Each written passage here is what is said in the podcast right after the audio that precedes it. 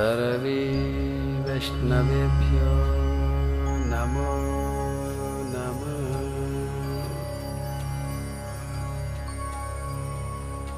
आज फिर मौका मिल रहा है हमको अपने गुरुदेव की वंदना करने का। फिर आप एक बार हाथ जोड़कर, आँखें बंद करके, सिर झुकाकर, उनका ध्यान कीजिए। जो आपके श्रद्धे हैं, जिन्होंने आपको भगवान की तरफ़ चलाया है, उनके प्रति पूरी श्रद्धा से भरकर उनके चरणों का ध्यान करते हुए, उनके चरणों में फूल चढ़ाते हुए, उन चरणों में जल चढ़ाते हुए, उन चरणों को अपने हाथों से धोते हुए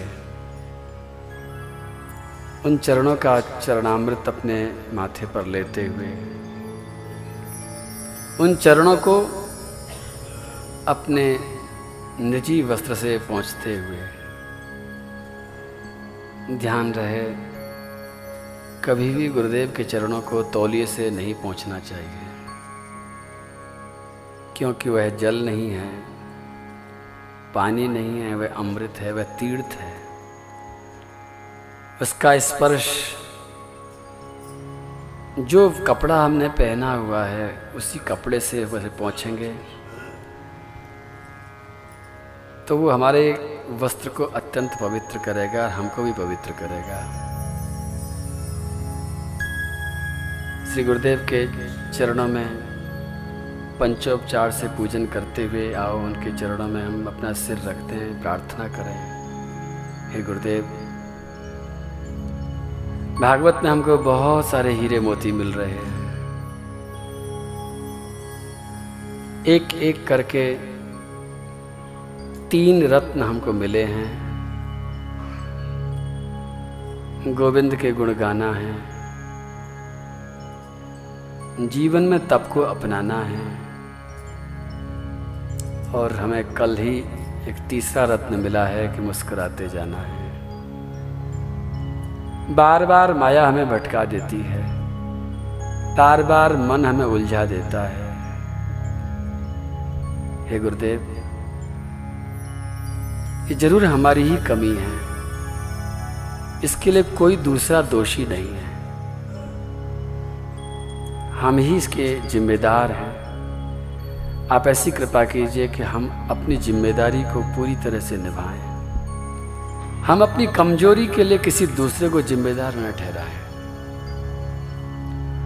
हम अपनी कमज़ोरी का डट कर के सामना करें। आपके प्रति हमारी पूर्ण श्रद्धा हो। ऐसा आशीर्वाद चाहते हुए, हे गुरुदेव, हम संकल्प करते हैं कि हम ऐसा ज़रूर करेंगे। श्री गुरु चरण कमलेभ्यो नमो नमः। सर्वे वैष्णवेभ्यो नमो नमः। अखण्डमण्डलाकारम् व्याप्तं येन चराचरम् तत्पदं दर्शितं येन। तस्मै श्रीगुरुवे नमः।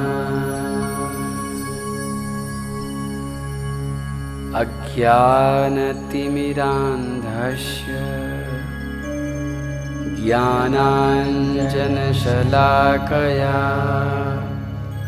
चक्षुरुन्मीलितं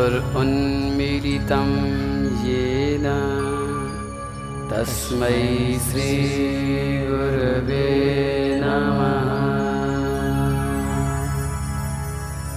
गुरुर्ब्रह्मा गुरुर्विष्णु गुरुर्देव महेश्वर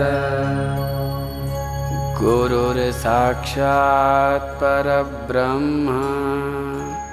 तस्मै श्रीगुरुवे तस्मै श्रीगुरुवे नमः। तस्मै श्रीगुरुवे नमः। मुझे पूरा विश्वास है, आपके सिर पर गुरुदेव का वरदान से भरा हुआ हाथ ज़रूर रखा होगा। आओ, पूरी श्रद्धा से उनके नाम का जयकार करें। बोलो गुरुदेव भगवान की जय। फिर रोज़ाना की तरह आप में से काफ़ी लोग चुप रह गए हैं। फिर दोबारा एक अवसर देता हूँ। सावधान होकर इस जयकारे में सम्मिलित हों। बोलो गुरुदेव भगवान की जय। पहले हम गुरुदेव का स्मरण करते हैं, फिर गोपाल का स्मरण करते हैं। अब आइए, बिना हाथ जोड़े, बिना सिर झुकाए, केवल आँखों को बंद किए, एक छोटी सी यात्रा करते हैं, दूर चलते हैं, वृंदावन धाम में, उस कन्या के गाँव में, गोकुल धाम में, जहाँ बहुत सारी गऊओं को लेकर कन्हैया वन में गए हैं। अपने सखाओं के साथ खेल रहे हैं। वहीं कुछ खा भी रहे हैं। और जब सूर्यास्त होने वाला होता है, गोधुली बेला आती है। गोपियाँ उनका इंतज़ार करती हैं। माँ यशोदा उनके लिए थाल सजा करके, प्रतीक्षा में अपनी आँखों को फैला करके खड़ी है। मेरा कृष्ण, मेरा मोहन आएगा। पता नहीं कितना भूखा होगा। ऐसे ब्रजमंडल में कन्हैया लाल आ रहे हैं। कण कण आनंद से डूबा हुआ है। पत्ता पत्ता उत्सव मना रहा है, झूम रहा है। एक एक कली खिल रही है। एक एक पक्षी कलरव कर रहा है। यमुना की हर तरंग उत्सव मना रही है। यमुना के किनारे किनारे अनेक अनेक रंगों के कमल सुशोभित हो रहे हैं। संध्याकालीन सूर्य की किरणों से सारा ब्रजमंडल सुनहरा सुनहरा हो रहा है। और यमुना के किनारे किनारे चलते चलते अपनी गऊओं को लेकर, अपने सखाओं के साथ थिरकते, ठुमकते, लटकते, मटकते श्याम सुंदर आ रहे हैं। सबका ध्यान श्री कृष्ण के ऊपर है। आकाश ऋषि मुनियों से, देवी देवताओं से भरा हुआ है। सबकी आँखें श्याम सुंदर की एक झलक पाने के लिए तरस रही है। और प्यारे श्याम सुंदर अपने माथे पर मोर पंख बांधे। आँखों में अपार प्रेम की वर्षा लिए हुए। मैया यशोदा के हाथ से लगे हुए काजल से सुशोभित कमल नयन, प्यारे होठ गोल गोल कपोल, कानों में झूलते हुए कुंडल, गले में कस्तुभ मणि और इसी के साथ में बहुत लंबी बनमाला और कन्या का लहराता हुआ पीताम्बर कमर में कछनी, चरणों में नूपुर, कलाइयों में कंगन सजे हैं और कन्हैया अपने नन्हे नन्हे हाथों से अपने फेंट से मुरली निकाल रहे हैं। मुरली को होठों पर रखते हैं। मुरली में फूंक भरते हैं, उंगलियाँ नाचने लग जाती हैं, और कन्या की पलकें झुककर, उस राग में डूबकर ऐसी ध्वनि पैदा करती है, ऐसा रब पैदा करती है कि उस वेणुनाद में सब लोग डूब जाते हैं। आओ, हम भी डूब जाएँ कुछ पल के लिए, सब कुछ भूल कर सब कुछ खोकर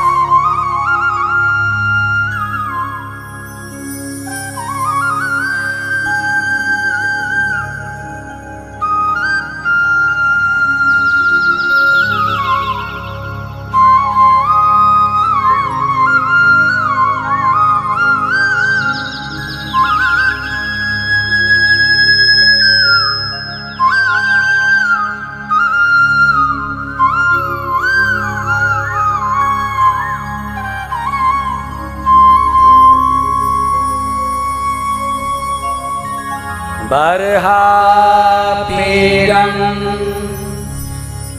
नटबरबपो कर्णयो कर्णिकारम् बिभ्रतवास कनककपिशम् वैजयन्तीं च माला रन्ध्रा वेणो रधरसुधया पूरयन् गोपवृन्दे वृन्द्यं स्वभदरमणम् प्राविशक्तिकीर्ति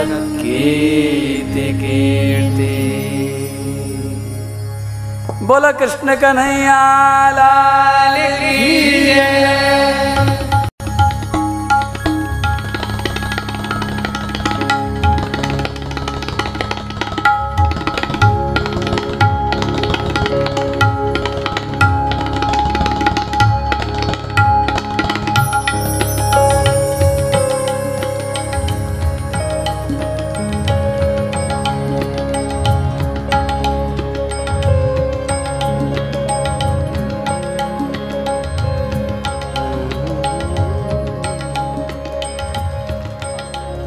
श्री राधा रानी का ध्यान करें। उनके चरणों का ध्यान करें। उनके सर्वांग सौंदर्य का ध्यान करें। उनके श्रृंगार का ध्यान करें। उनके स्वभाव का ध्यान करें। एक बूंद हमें मिल जाए। हमारा कठोर हृदय, हमारा कठोर अहंकार उनके प्रेम में डूब करके पात्र बन जाए। मुनीन्द्र वृन्दवन्दिते त्रिलोकशोकहारिणि प्रसन्नवक्त्रपङ्कजे निकुञ्जभूविलासिनि ब्रजेन्द्रभानुनन्दिनि ब्रजेन्द्रसूनुसङ्गते कदा करिष्यसि रमा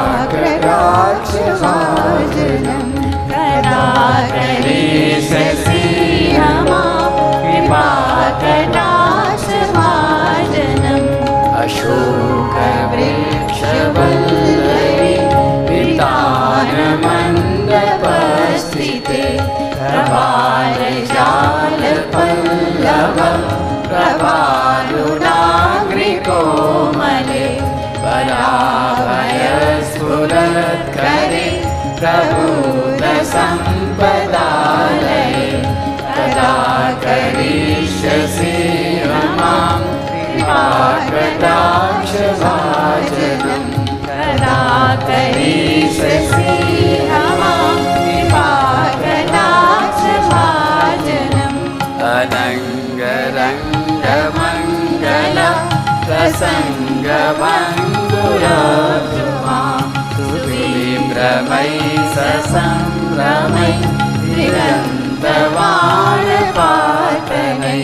निरन्तलं वशि पिता प्रतिपनन्दनन्दनि कदा करि कृपा कदा च वाचनं कदा करी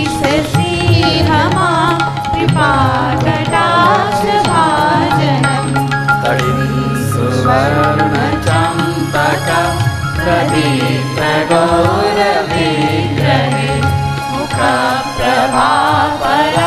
प्रकोरी सारदेन्दुमण्डले विचित्रचित्रसञ्चर विजी कदा प्रसन् चर सावयो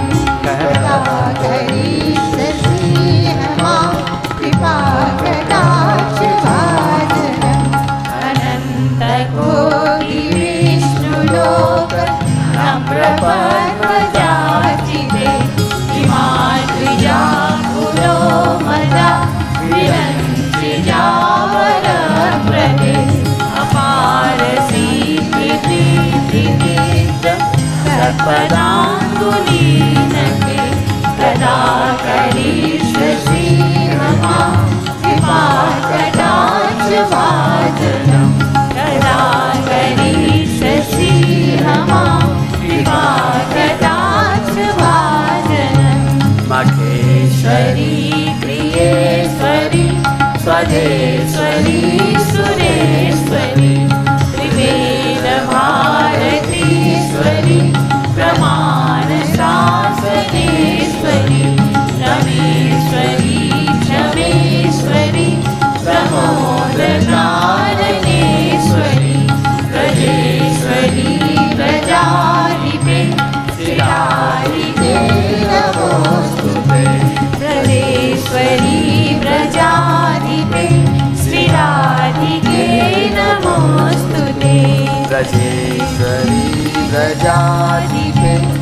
Yeah.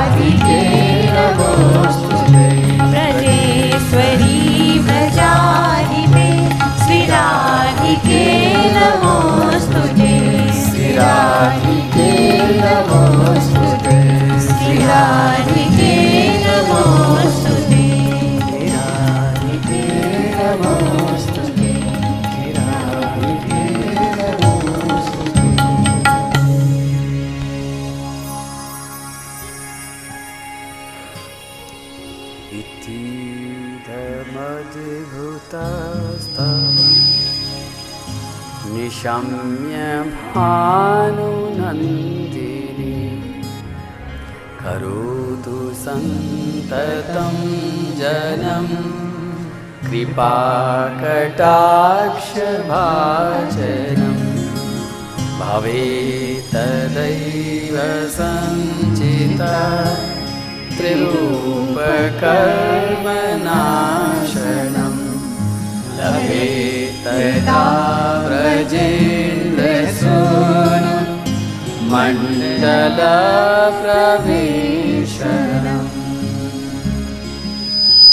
जय जय श्री राधे पहले महाराज श्री उसके बाद? श्री राधे राधे।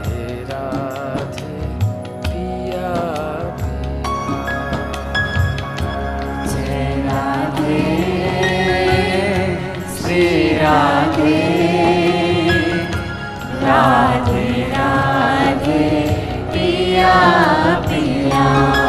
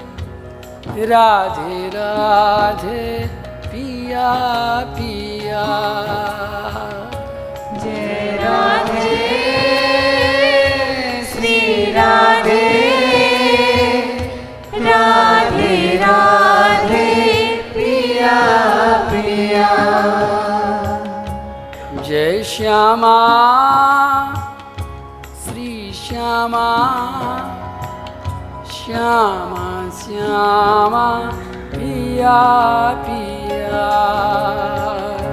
जे श्यामा।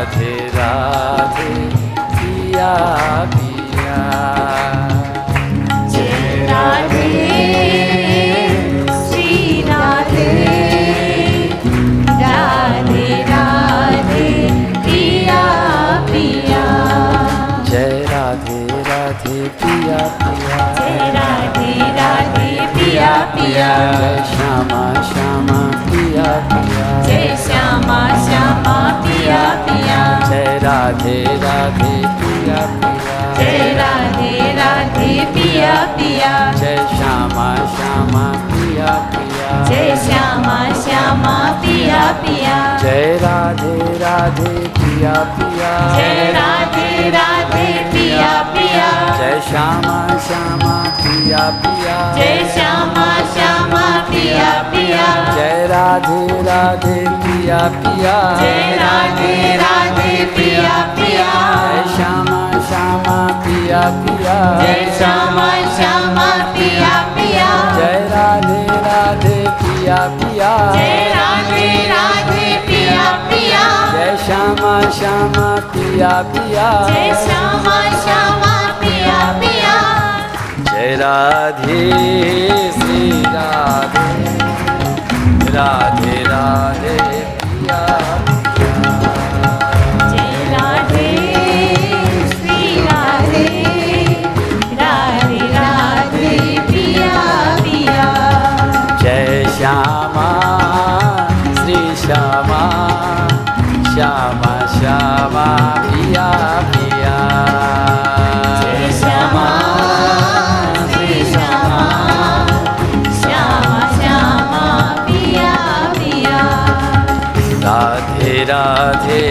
राधे राधे पिया पिया जय राधे राधे पिया पिया राधे राधे पिया पिया जय श्यामा श्यामा पिया पिया श्यामा श्यामा पिया पिया जय राधे राधे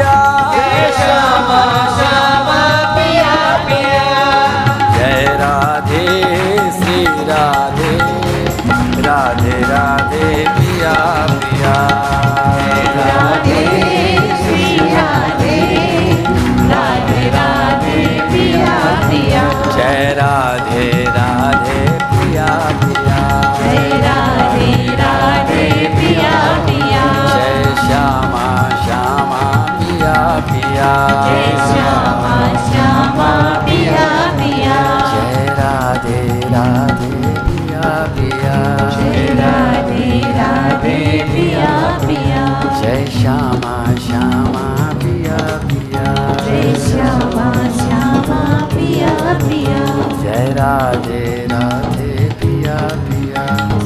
राधे राधे पिया पिया जय श्यामा श्यामा पिया पिया जय श्यामा श्यामा पिया पिया जय राधे राधे पिया पिया। जय राधे राधे, पिया पिया। जय श्यामा श्यामा। पिया। बोलो कन्हैया लाल की जय राधा रानी की जय गुरुदेव भगवान की जय भागवत भगवान की जय श्री गिरिराज महाराज की जय बोलो संत भगवान की जय नरजी महाराज की जय गौ माता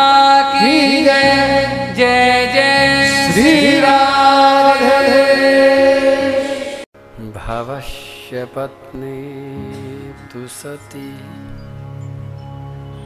भवं देवमनुव्रता आत्मनः सदृशं पुत्रं। न लेभे गुणशीलतः। भवे शीलवतां श्रेष्ठे। दक्षो दुहित्रिवत्सलः विद्वेषमकरोत्कस्मात् अनादृत्यात्मजं सती।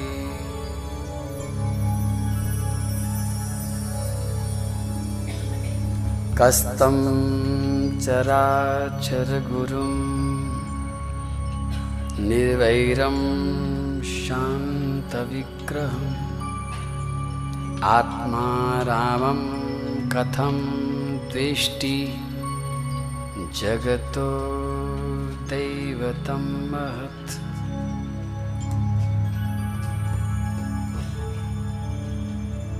हम आज सबसे पहले श्री व्यास जी महाराज के चरणों में प्रणाम करते हुए पूरी श्रद्धा से उनको प्रणाम करेंगे जिन्होंने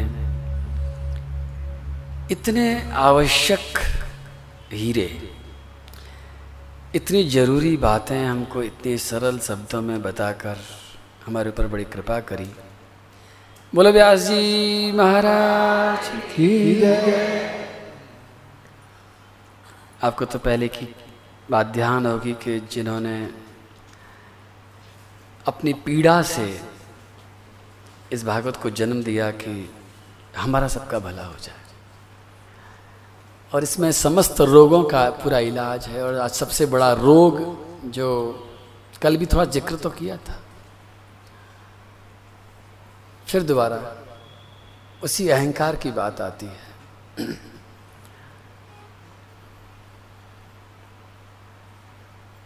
किसी चीज़ की मनाही नहीं है। भगवान ने संसार खाने पीने के लिए ही बनाया है। खाना, पीना, देखना, सारे सुख भगवान ने बनाए क्या के लिए? सुख के लिए। लेकिन जैसे नदी में जाना मना नहीं होता, नदी में तैरना मना नहीं होता, नदी में बोटिंग करना मना नहीं होता, नदी में फोटोग्राफी करना मना नहीं होता, नदी के किनारे पिकनिक मनाना मना नहीं होता, लेकिन नदी में आत्महत्या करना बिल्कुल मना होता है। ठीक उसी तरह से। भगवान ने संसार में आपको खूब खुशियाँ मनाने के लिए भेजा है। खूब सुख भोगो। मना नहीं। यद्यपि भागवत बार बार कहती है कि आपका सुख भोगना उद्देश्य नहीं है। सुख तो बाय प्रोडक्ट है। ये बात एक दिन आएगी कि ये सुख के लिए जो हम प्रयास कर रहे हैं, हम कितनी बड़ी भूल कर रहे हैं। ये बात बाद में आएगी। लेकिन मना नहीं है। आप सुख भोगना चाहें, भोगो। खाओ, पियो, मौज करो, जो करना चाहो करो। लेकिन एक बात की मनाई भागवत कहती कि आप आत्महत्या मत करो।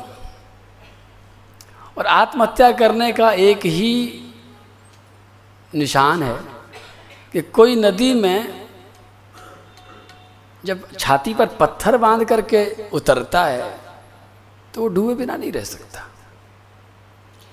हो सकता है कोई इतना पहलवान हो कि छाती पर पत्थर भी बाँध ले और फिर भी ना डूबे, पत्थर को भी तरा दे। शायद। लेकिन ऐसा दुनिया में आज तक कोई इंसान नहीं हुआ जिसने अहंकार का पत्थर अपने छाती से बांधा और बिना डूबे बच गया हो। नहीं बच सकता। सबसे बड़ा रोग है ये अहंकार, कैंसर से भी भयानक है और सारे रोगों की जड़ भी यही है। तुम्हारे शरीर के जितने रोग हैं, उनकी जड़ों में ये अहंकार का बीज ही मिलेगा। इसलिए इस अहंकार को हम कैसे ख़त्म करें? इस अहंकार को कैसे तोड़ें? या इस अहंकार को कैसे न होने दें? उसके लिए कुछ कथाएँ आ रही हैं। ये कथा आपकी जाने पहचानी है, कोई नई कथा नहीं है। श्री शंकर भगवान अपने ससुराल में गए थे। क्योंकि उनके ससुर साहब एक यज्ञ कर रहे थे। उनके ससुर का नाम दक्ष प्रजापति है। उस यज्ञ में देवी देवता भी थे, ऋषि मुनि भी थे, ब्रह्मा जी भी थे। और उसमें शंकर भगवान भी बैठे थे। दक्ष प्रजापति, क्योंकि वहाँ का आयोजक था, कहना चाहिए कि सबसे बड़ा मुख्य वही मुखिया था। और उसने अपने मुखिया पने को और बढ़ाने के लिए बहुत अच्छा श्रृंगार भी किया था। खूब सुंदर मुकुट भी लगाया था अच्छे अच्छे कपड़े भी पहने थे, मणियों की माला भी पहनी थी। और जब वो वहाँ से गुजर रहा था तो सभी लोग उसको बार बार प्रणाम कर रहे थे, नमस्कार कर रहे थे। और इससे उसका अहंकार और बढ़ता जा रहा था सब लोगों ने नमस्कार किया, लेकिन भगवान शिव ने उसको नमस्कार नहीं किया। हज़ारों लोगों ने प्रणाम किया। इस बात का उसे कोई भी ख्याल नहीं रहा, कोई खुशी नहीं हुई, लेकिन एक ने नहीं किया, इस बात का बहुत दर्द हो गया।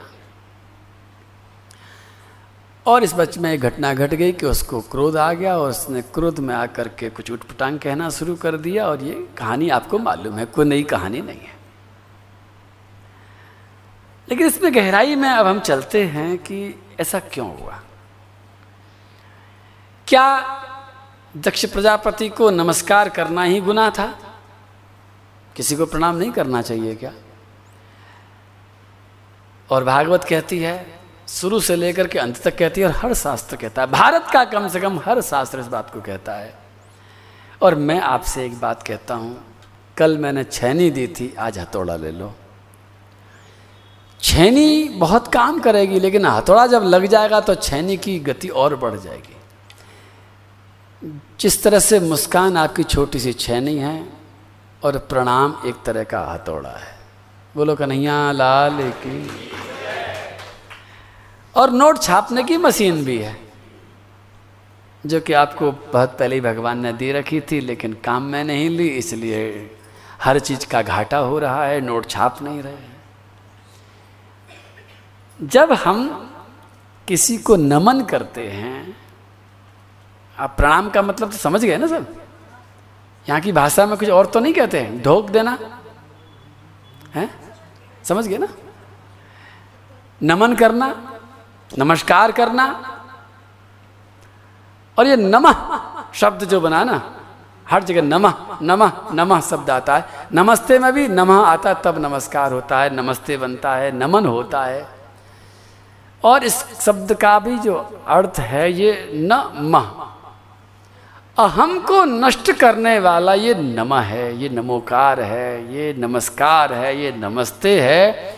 इससे अहंकार बहुत जल्दी नष्ट होता है। कहना चाहिए कि अहंकार जितना ज़्यादा होगा, भैया बिल्कुल बंद रखो, ऑपरेशन थिएटर में ऐसे आप ये कौन खड़े हैं वहाँ पर? कौन पार्षद खड़े हैं गेट पर?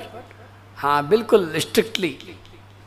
चलते ऑपरेशन थिएटर में किसी घुसाओगे, इन्फेक्शन हो जाएगा, घुसने वाले को भी हो जाएगा और दिक्कत हो जाएगी। बिल्कुल मत आने तो है ना? नीचे व्यवस्था है, नीचे चले जाएँ, कोई बात नहीं। मैं भी, मुझे व्यवधान हो जाता है। क्योंकि मेरा जरा सा ध्यान बटा नहीं, डॉक्टर का जरा सा ध्यान बटा नहीं कि काटेगा कुछ और कट जाएगा कुछ। अब मरीज़ का तो नुकसान होना ही होना है और आप सबको लग जाएगा। है ना? मत आने दो किसी को। बोलो, भागवत भगवान। भवेशीलवतां श्रेष्ठे। दक्षो दुहित्रिवत्सलः। विद्वेषमकरोत्कस्मात् अनादृत्यां जत् अनादृत्यात्मजां सती।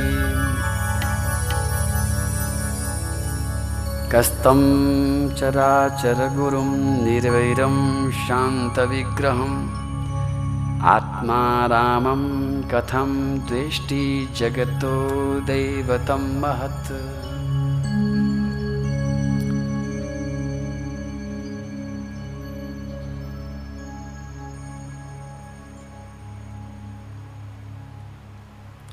कोई भी बात जब आपको बताते बताते रह जाती है तो मेरे मन में भी वैसा ही दर्द होता है जैसा आपने कोई मिठाई बनाई है अपने किसी प्रिय व्यक्ति को खिलाने के लिए और वो कहीं खो जाए।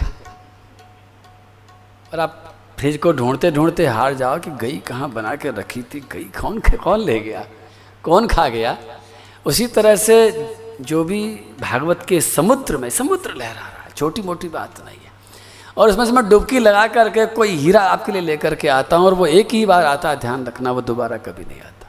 वो बात जो कि तो दोबारा कभी, आज तक मुझे भी आश्चर्य होता है जब मैं दोबारा सुनता हूँ अपनी बात को तो मुझे लगता है कि मैं तो नहीं था कम से कम, पता नहीं कौन था जो ये सब कह गया। वास्तव में आप ये मैं सोचना कि ये जो ये शरीर बैठा है ना, ये तो स्पीकर बन करके बैठा है, ये तो आपकी श्रद्धा, भागवत की कृपा और श्री राधा रानी का जो विशेष आशीर्वाद है उसके कारण ये सब आपको मिल रहा है। ये मेरे कारण बिल्कुल नहीं मिल रहा है।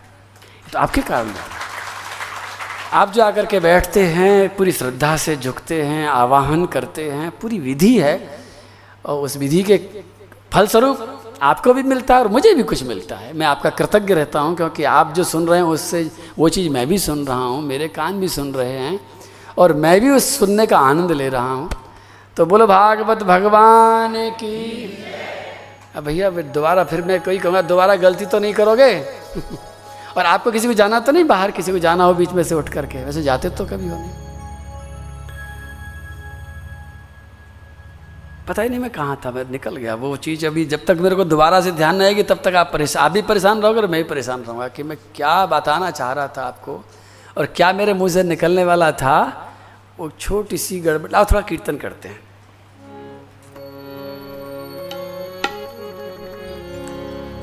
शत शत प्रणाम, शत शत प्रणाम। हे प्रेम देवी, शत शत प्रणाम। और राधा रानी को प्रणाम करें।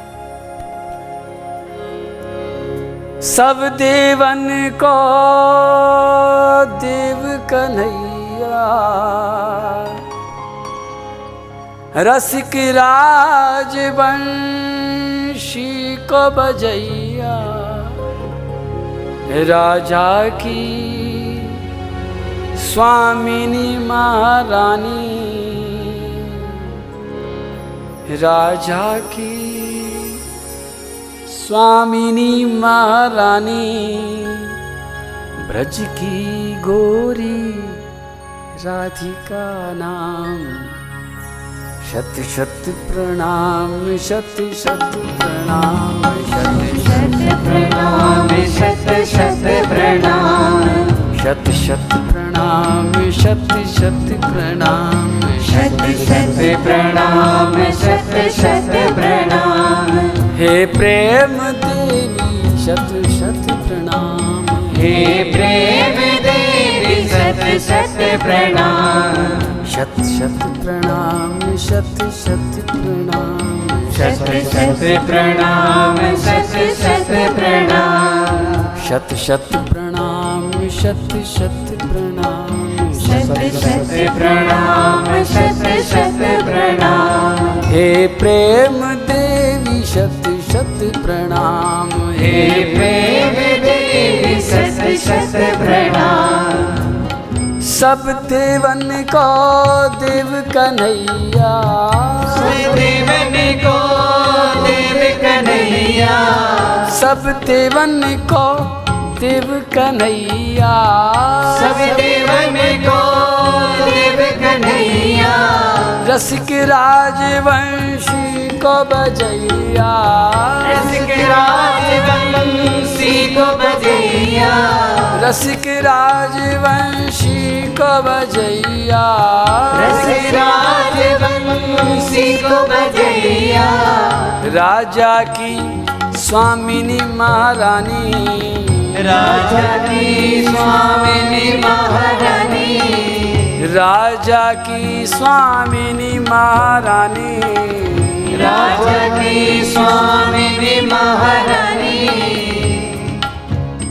ब्रज की गोरी, राधिका नाम, ब्रज की गोरी, राधिका नाम। शत शत प्रणाम, शत शत प्रणाम।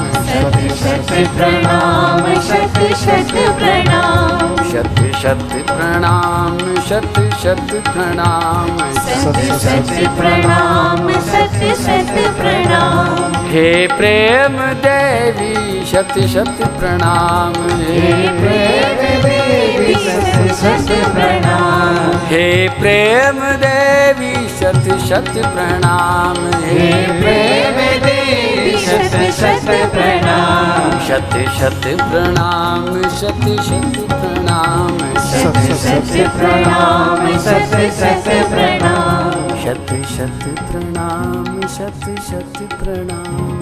शत शत प्रणाम, शत शत प्रणाम। शत शत प्रणाम शत शत प्रणाम शत शत प्रणाम शत शत प्रणाम शत शत प्रणाम सत सत प्रणाम बोलो राधा रानी। की जय। मैंने कोशिश तो बहुत करी कीर्तन करके, लेकिन मैं वहाँ पहुँच नहीं पाया, जहाँ था। लेकिन मैं कुछ और सुनाता हूँ, कोई बात नहीं है। ये नोट छापने की मशीन है और कहना चाहिए कि अहंकार की दीवार को तोड़ने वाला हथौड़ा है। बहुत जल्दी अहंकार टूट जाता है। दीवार टूट जाती है। जो दीवार आपने बहुत दिन में बनाई है, अगर दो चीज़ इस्तेमाल कर लें अपन, अगर मुस्कान की छैनी और प्रणाम का हथौड़ा दो चीज़ अगर जोड़ दें तो मुझे पूरा विश्वास है सेकंड नहीं लगते। महीनों महीनों, सालों की जो दीवार, संबंधों के बीच में जो खिंची रहती है भाई भाई के बीच में खिंची रहती है पति पत्नी के बीच में खिंच जाती है बाप बेटे के बीच में खिंच जाती है दीवार पड़ोसी पड़ोसी के बीच में खिंच जाती है मित्र मित्र के बीच में चली जाती है। अब देखिए, रिश्तेदार ही तो हैं, लेकिन खिंच गई। दीवार को तोड़ने का ये बहुत अच्छा हथौड़ा है और साथ ही साथ ये नोट छापने की मशीन भी है और इसमें चार तरह के ऐसे नोट छपते हैं जो दुनिया में कोई बैंक नहीं छाप सकी आज तक। दुनिया की कोई सरकार नहीं बना सकी। मैं कहता हूँ, कोई मार्केट, कोई कंपनी, कोई फैक्ट्री ऐसी चीज़ पैदा नहीं कर पाई जो केवल केवल प्रणाम करने से पैदा हो जाती है और चार चीज़ हो जाती हैं। इनकी चीज़ों की ज़रूरत हम सबको है। ऐसा दुनिया में शायद ही कोई होगा जो चार चीज़ नहीं चाहता हो। ऐसा कोई आदमी नहीं रहता जो स्वास्थ्य नहीं चाहता हो। लंबी उम्र भले ही कोई नहीं चाहता है लेकिन ये सब चाहते हैं कि जब तक भी रहें, कम से कम स्वस्थ रहें। और आयु शब्द का अर्थ लंबी आयु नहीं होता है, आयु का अर्थ होता है स्वस्थ रहते हुए लंबी आयु। हमारा जो आयुर्वेद है, वो आयु बढ़ाने वाला वेद नहीं है, वो स्वस्थ करने वाला वेद है। आयुष्य का मतलब है स्वास्थ्य। तो जब भी अपन किसी के चरणों में अपना सिर रखते हैं, नमन करते हैं और नमन की भी सही जो विधि है, वो विधि है कि हमारा ये ललाट जहाँ पर भाग्य लिखा रहता ये सबसे बड़ी तिजोरी है, जहाँ से कोई चोर कुछ नहीं चुरा सकता। इसमें से कुछ नहीं ले सकता। तो नोट भी ऐसी जगह छापने हैं जहाँ से कोई चुरा ना सके। और इस ललाट को जब हम अपने से किसी भी बड़े को, किसी भी बड़े को, जब हम उस चरणों में अपना ललाट जब रखते हैं, पूरी विनम्रता के साथ तो उसी समय चार नोट गिर जाते हैं, चार नोट छप जाते हैं। आयु, दूसरा विद्या। विद्या का मतलब डिग्री नहीं, विद्या का मतलब इंफॉर्मेशन नहीं। विद्या का मतलब शुद्ध विद्या विजडम और तीसरा नोट छपता है यश। यश का मतलब अखबार में नाम नहीं। यश का मतलब आपके किए गए हर कृत्य का, हर कृत्य का, हर कृत्य को सफलता मिले। आप जो भी कुछ करें, आप प्रयोग करके देखना। आप खूब ज़ोर लगाया होगा और प्राय करके आप बड़े दुखी होते होंगे कि हमने इतनी मेहनत करके चीज़ बनाई, लेकिन सामने वाले को पसंद बनाई गई आप लोग कई बार सब्ज़ी बनाते हैं, भोजन बनाते हैं, बहुत मेहनत करते हैं और देखते हैं कि खतरा रहता है, समझ में आई नहीं आई। आप लोग भी बहुत कुछ करते हैं, नौकरी में, पेशे में, दुकान में, फैक्ट्री में, लेकिन यश नहीं मिलता। बहुत बड़ा दर्द है। सब कुछ करके देख लिया, अब एक काम और करके देख लो, प्रणाम करके देख लो। कुछ मत करना। अगर भागवत ने सत्य कहा है और मैं अगर आपसे अनुभव की बात कहता हूँ और हमारे शास्त्र अगर झूठे नहीं हैं तो आपके प्रणाम, केवल प्रणाम करने से आपके हाथ की चीज़, आपकी वाणी की, आप जो भी जीवन में कर रहे हैं, आपको सहज में ही यश मिलने लग जाएगा। लोग वाहवाही करेंगे, तारीफ़ करेंगे, क्योंकि वो वाकई में अच्छा होने लग जाएगा। अब ऐसा कौन इंसान है जो ये नहीं चाहता कि मेरा किया हुआ अच्छा हो जाए? या मुझे यश मिल जाए, सब चाहते हैं। और चौथा नोट छपता है बल। शक्ति। ताकत। जिसका उल्टा कहेंगे कमज़ोरी। बल का मतलब बल नहीं है तो क्या आदमी कमज़ोर है? कोई नहीं चाहता कि मैं कमज़ोर बनूं। कलम गा रहे थे, निर्बल के बलराम।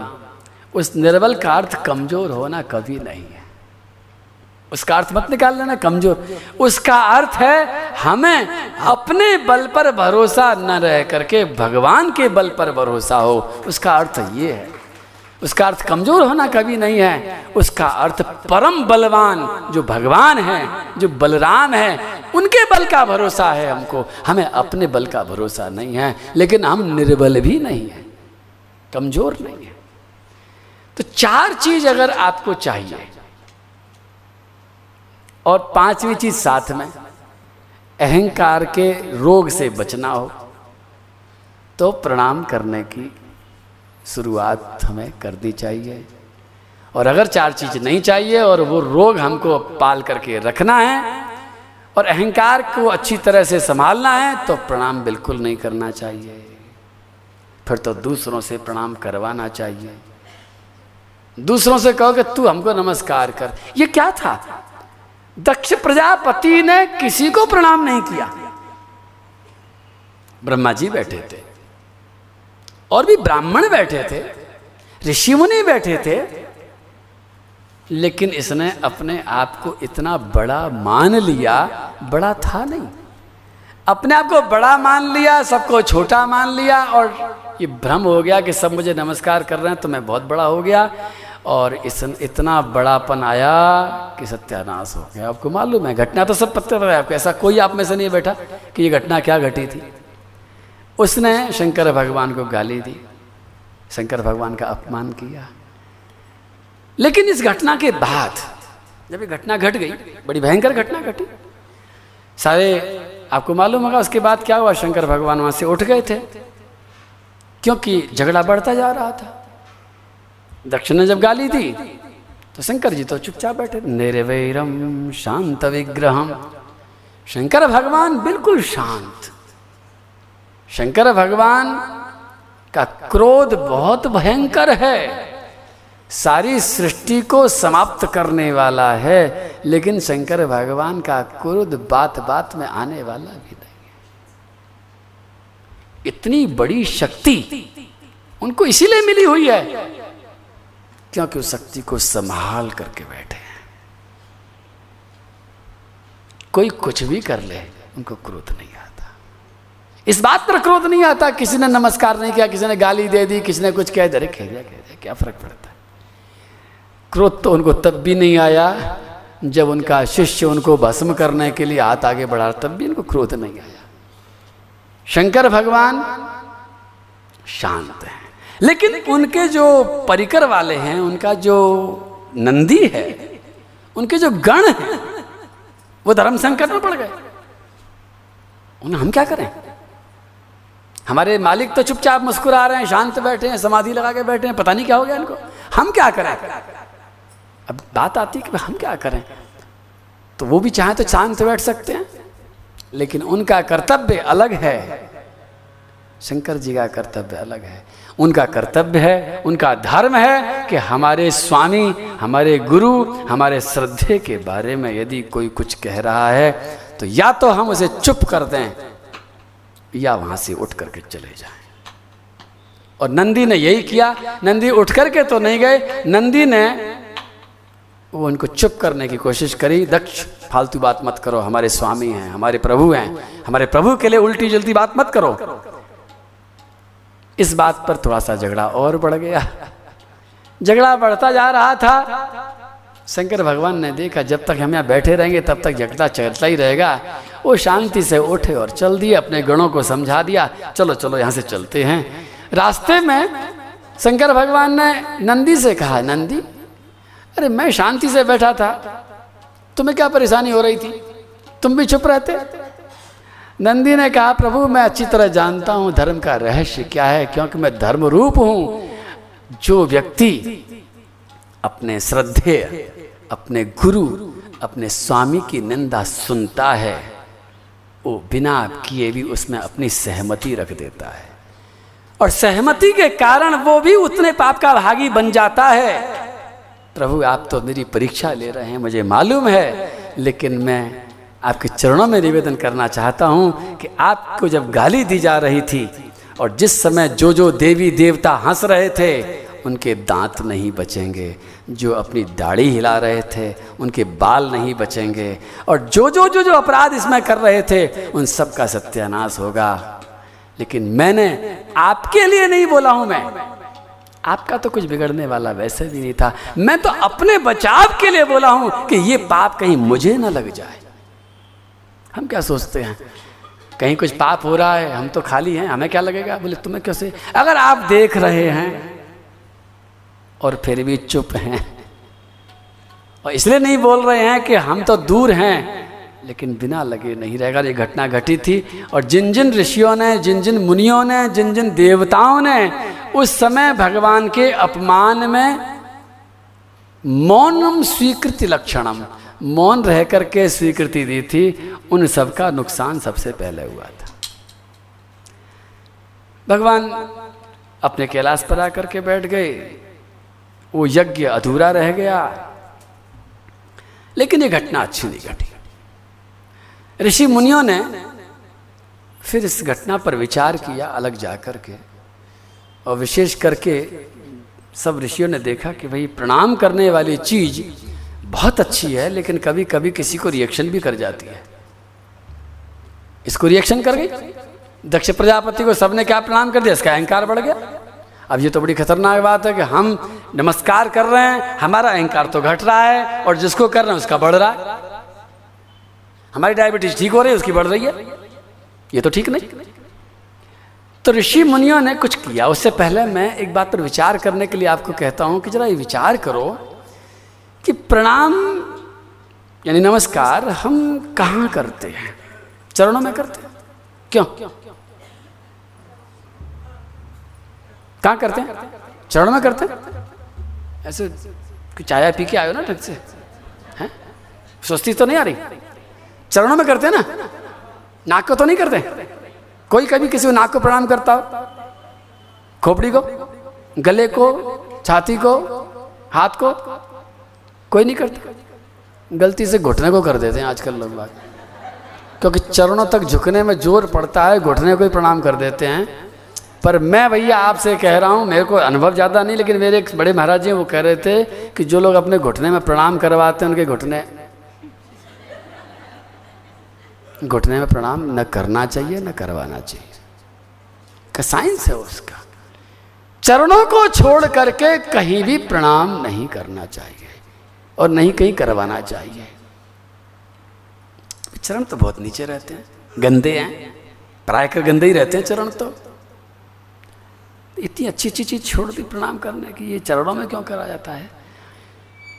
तो उसके लिए ही मैं कथा सुना रहा हूँ कि सभी ऋषि मुनियों ने एक बार बहुत बड़ी गोष्ठी करी और ये निर्णय करना चाहा कि हम प्रणाम किसको करें। पहले तो ये निर्णय होना चाहिए, क्योंकि दक्ष प्रजापति वाली घटना ने सबको चौकन्ना कर दिया कि बहुत बड़ी दुर्घटना घट गई तो प्रणाम आखिर किसको करें? ऐसा कौन है दुनिया में जिसको आदर की ज़रूरत नहीं है? या ऐसा कौन है जिसको कितना ही नमस्कार कर लो, जिसका अहंकार बढ़ ही नहीं सकता है? ऐसा डायबिटीज़ प्रूफ अहंकार प्रूफ कौन है? उन्होंने देखा कोई देवता, इंद्र, वरुण, कुबेर। ना, छोड़ो, इनको तो छोड़ो, इनको तो बहुत जल्दी अहंकार हो जाएगा। फिर क्या करें? बोले, ऐसा करो, तीन देव बड़े हैं, महादेव हैं, ब्रह्मा, विष्णु और शिव। इन तीनों को एक बार जाँच करके आओ कि देखें, इन तीनों में भी नंबर वन पर कौन है? और भृगु जी महाराज इन तीनों की परीक्षा लेने के लिए पहुँचे सबसे पहले। ब्रह्मा जी के पास पहुँचे। ब्रह्मा जी इनके पिताजी लगते हैं। परीक्षा लेने के लिए भृगु जी खड़े रहे, कुछ बोले नहीं, खाली खड़े खड़े, बिना नमस्कार की परीक्षा ली जा रही है। ब्रह्मा जी के मन में एक बात आ गई कि देखो, हमारा बेटा है और हमको नमस्कार नहीं करता है। ध्यान रखना, ये बहुत कठिन परीक्षा है। कभी आपकी भी ली जा सकती है, ध्यान रखना। ये परीक्षा किसी की भी नहीं जा सकती। है एक परीक्षा के समय क्या करना है, ये घटना आपको बता देगी। स्वाभाविक बात है। अरे आपका बच्चा आया, आपको गुड मॉर्निंग नहीं कर नमस्ते नहीं कर तो मन में ख्याल आता है, आई जाता है कि देखो, बच्चा होकर के हमको नमस्कार नहीं कर रहा, गुड मॉर्निंग नहीं बोल रहा, ये नहीं बोल रहा, वो नहीं बोल रहा। भृगु जी ने आगे यात्रा करी। शंकर भगवान के पास पहुँचे। शंकर जी इनके भाई लगते हैं। वहाँ खड़े रहने से काम नहीं चलता था तो उन्होंने थोड़ा सा छेड़ दिया। शंकर जी ने कहा, आओ भैया, गले मिलते हैं। भृगु जी ने कहा, छी छी छी, दूर रहो दूर रहो, शमशान में रहते हो, भस्मी रमाते हो, नहाते धोते हो, नहीं आप? इस बात को कह करके थोड़ा सा अपमान की डोज बढ़ा दी। ब्रह्मा जी को अपमान नहीं किया था, सम्मान न करके ही अपमान हो गया था। इनकी थोड़ी अपमान की डोज बढ़ा दी और शंकर भगवान ने देखा अच्छा पार्वती, जरा त्रिशूल लेके आना, बताओ इनको। शंकर जी की इस बात को समझ करके भृगु जी ने मार्किंग कर दी भृगु जी आगे चलती है। अब पहुँचे हैं नारायण के पास, क्षीर सागर में। श्री नारायण से सैया पर शयन कर रहे हैं, आँखें बंद हैं, थोड़ी दूर खड़े रहे। खड़े रहे के उनको कोई फ़र्क नहीं पड़ा। सोचा कि कुछ बोले बोले क्या तो सो रहे हैं, सुनेंगे भी नहीं, परीक्षा कैसे लें तो इन्होंने सबसे हाई डोज दी और श्री भगवान के हृदय पर अपनी लात से, ज़ोर से प्रहार किया। जब ज़ोर से लात मारी और भगवान की आँख खुली, भगवान ने एकदम आँख खुलते ही खड़े होकर के सबसे पहले तो भृगु जी को प्रणाम किया। भृगु जी को पहले प्रणाम करके और उनके चरणों को अपने दोनों हाथों से सहलाते हुए कहा अच्छा किया आपने मुझे जगा दिया। मेरी गलती है। आप आए, मुझे जागते रहना चाहिए था। मैं सोता रह गया। आपने बड़ी कृपा करी, मुझे जगा दिया। लेकिन मुझे चिंता इस बात की है कि मुझे जगाने के इस प्रयास में मेरी कठोर छाती से आपके कोमल चरणों में कहीं चोट तो नहीं लग गई? बस भृगु जी ने वापस आकर के ऋषि मुनियों को सारी कथा सुना दी, ऋषि मुनियों ने निर्णय कर दिया कि अगर वास्तव में प्रणाम करने लायक कोई जगह है तो श्री नारायण है। बोलो, नारायण भगवान! ऋषियों ने कहा, भृगु, आप तो चले गए, नारायण को प्रणाम करने क्या नारायण को लात भी मारे आए। लेकिन नारायण को प्रणाम करने के लिए एक साधारण आदमी कैसे जाएगा? कहाँ जाएगा? बोले, मंदिर में चला जाएगा। बोले, मंदिर कहाँ कहाँ बनाओगे? मंदिर बनाते बनाते थक जाओगे, भाई काम ऐसा करो जो मनुष्य कहीं भी कर सके। और ऋषि मुनियों ने ढूंढा कि मनुष्य के शरीर में नारायण कहाँ रहते हैं?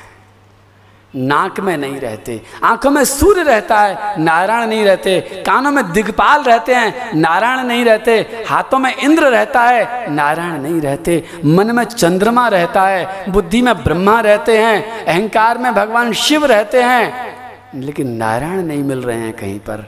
और ढूंढते ढूंढते जब चरणों में आए तो चरणों में श्री नारायण का निवास मिल गया। इसलिए हम चरणों को प्रणाम नहीं करते हैं, चरणों में रहने वाले नारायण को प्रणाम करते हैं।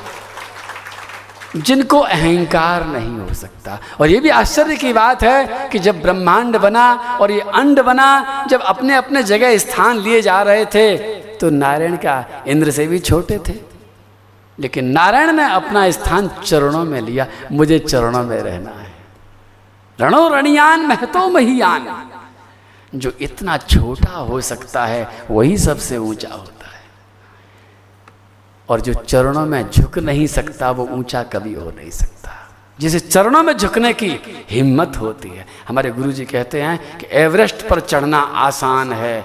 किसी के चरणों में झुकना एवरेस्ट तक जाने से भी ज़्यादा कठिन काम है। लेकिन करना है।